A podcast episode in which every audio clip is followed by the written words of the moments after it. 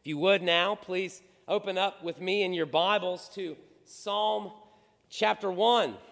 Psalm chapter 1. This is not a sequel, but maybe you might remember uh, I had a 14 point sermon last Thanksgiving Eve. Uh, there were a few eyebrows that raised, but if I recall, I actually got us out on time. Uh, and so, uh, never fear, we've done 14, so I think we can do six. Uh, I loved it so much when we walked through a psalm together uh, that uh, uh, my heart was immediately drawn again to the Psalter to see what we might see from God to us here in Psalm 1, especially. It, has been a crazy year, right? um, it's been a crazy year. it's been tough uh, there has been trial and tribulation. There's been a worldwide sickness that has come into our midst and seems like it wants to stay around. Uh, there have been uh, people who can't go where they want to go this Thanksgiving. Uh, and yet, even in the midst of this COVID sickness, there's still the usual tough parts, too, right? Uh, those family members who are missing uh, those difficulties and trials that for some reason don't take a pause during the Thanksgiving and Christmas holidays. I don't know why, but they don't. Uh, there are a lot of things going on in our congregation and without, in your families, without, in your own hearts, and without. And yet, I've got to pull my pastor's card on this one a little bit. This year has been dangerous for the Christian because it has forced our eyes onto the world more than usual. Uh, we have had to look at COVID a lot, which is okay. We need to understand what in the world is going on. We need to be safe. We have had to look at our nation a lot, which is okay. We live in this nation and we should take part in it. We have had to look at some of the injustices a lot, which is okay because we need to look upon that and frown, and we need to seek a justice from God. And yet, in all of these things and more, we have looked and looked and looked, and many of us have taken our eyes off of God. Uh, I need to pull the pastor's card. And I need to do it on Thanksgiving Eve, where we have so many reasons to be thankful so many reasons to praise the God of the universe who is willing to speak to us. So many reasons. Tonight, I want to give you six of them. I hope they would be a start for you as we enter in to the holiday season. Let me pray for the reading of God's word, and then we'll read Psalm 1 tonight. Oh, Heavenly Father, Lord, we do pray and ask that you would bless the reading of your word this word, which is powerful, which is from you, which is your very character, which means that it is perfect, without error, flawless. And because of that, we can see and believe and know and see, but only by your Holy Spirit. And so, God, help us by that same Spirit. Dwell within us and work within us, we pray, O Holy Spirit, in Jesus' name. Amen. This is Psalm 1. Blessed is the man who walks not in the counsel of the wicked, nor stands in the way of sinners, nor sits in the seat of scoffers, but his delight is in the law of the Lord. And on his law he meditates day and night.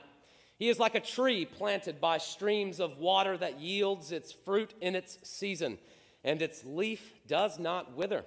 In all that he does, he prospers. The wicked are not so, but are like chaff that the wind drives away.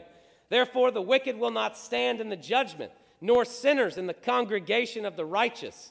For the Lord knows the way of the righteous, but the way of the wicked will perish.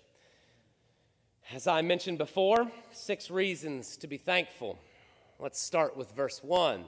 Firstly, it is good to thank God for the blessing of righteousness. In verse 1 of Psalm 1, we see that there is blessing in avoiding the counsel of the wicked, the way of the sinner, and the seat of the scoffer. But how? how do we do that?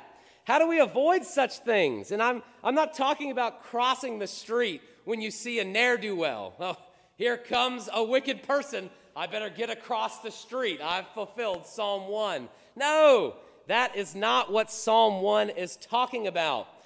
Psalm 1 is talking about our heart. How do we avoid wickedness and sin and scoffing in our hearts? How do we avoid those likewise who are withholding those things, who have that within them?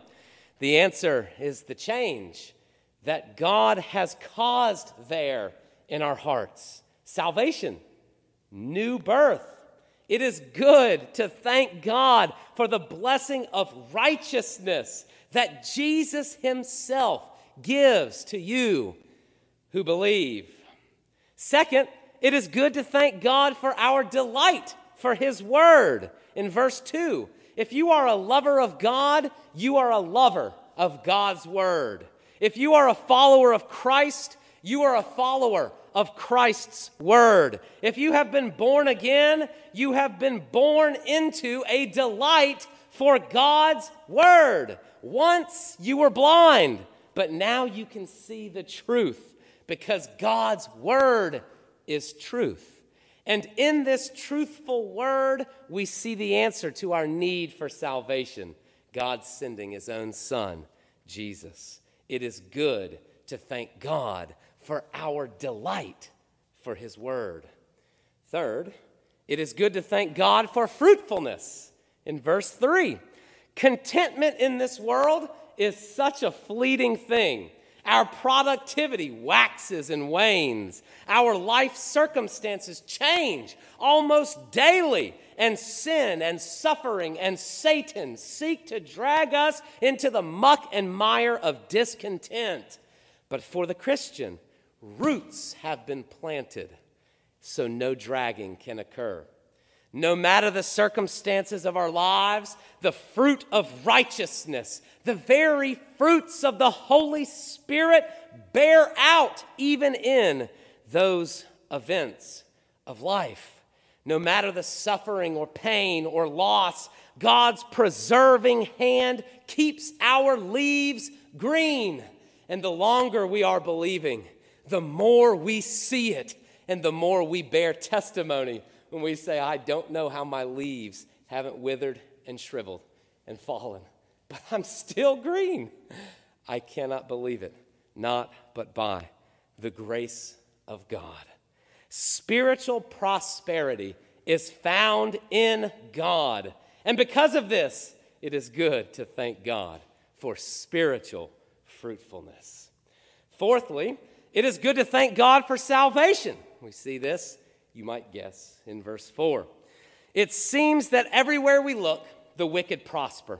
They make more money, they get more power, they hurt and hinder those around them, seemingly without repercussion. But that's not so. This first leg of life is but the beginning to eternity.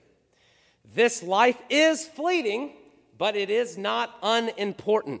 The time is short to listen and believe the way of salvation, which is through Jesus Christ's life and death and resurrection. This God given belief, this God given faith gives us the weight of eternal salvation where no wind, no storm, no anything can separate us from the love of God in Christ Jesus our Lord. It is good to thank God for salvation which gives us an abundantly good eternity. Fifth, it is good to thank God for justice.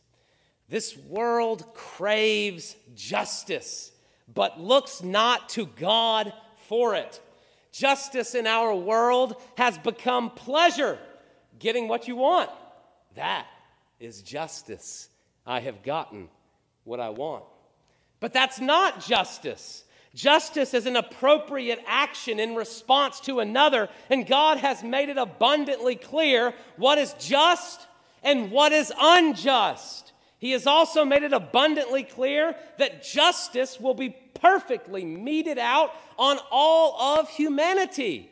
For the Christian, the payment of our own injustices, they are taken by the Lord Jesus. For the one not claiming Christ, the payment will be their own. Nevertheless, in a world that craves justice but can never attain it for themselves, it is good to thank God for justice. Sixth, and lastly, it is good to thank God for relationship. Verse 6 On this planet, this whole world, your whole sphere of influence, how many people really know you? Everybody.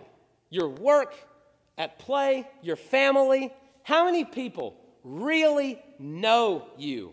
I'm not talking about church you. I'm not talking about work you. And I'm not even talking about family you. How many people really know you? How many people know you down to your bones, into your soul, in those dark places that I know you desperately hide even from yourself? I know it because I do it as well. I know, and you know, even if you're unwilling to admit it. How many people know you like that? The answer is nobody. No one on this planet knows you like that. Believing in Jesus Christ acknowledges several things at the same time. Number one, I'm in trouble that I can't get out of. I'm in trouble and I can't get out of it. Number two, there is someone willing to get me out of it. There is someone I can call that will answer and say, I'm coming. I will get you. Number three, that someone is God when we zoom out and look at our spiritual lives. That is what we acknowledge when we truly believe. And it means that we have bared our ugly souls to the God of the universe and he still looked upon us with love. In that moment, when you realize this, it is good to thank God for relationship because He looked upon you and everything about you. He knows you and He saved you from everything you were caught up in from everything you are caught up in and from everything you will be caught up in. This is the love of God. This is what it means in Psalm chapter 1, verse 6, when it says that the Lord knows the way of the righteous. He intimately knows you. He is joined with you because he has loved you and sent his son for you that he might keep you forever. It is good to give thanks to God for relationship. Righteousness, delight for God's word, spiritual fruitfulness, salvation, justice, and true relationship. Of the many reasons to be thankful for God on Thanksgiving Eve of 2020, here are six. Let's pray. Heavenly Father, Lord, thank you. Thank you for these six. And yet, Lord, we know that there are innumerable uh, more. We know. We know, God. We know. And so we fall to our knees as we praise and worship you. And yet, Lord, our praise and worship has not finished yet. And so, God, we thank you all the more on this Thanksgiving Eve. Lord, we pray it in Jesus' name. Amen.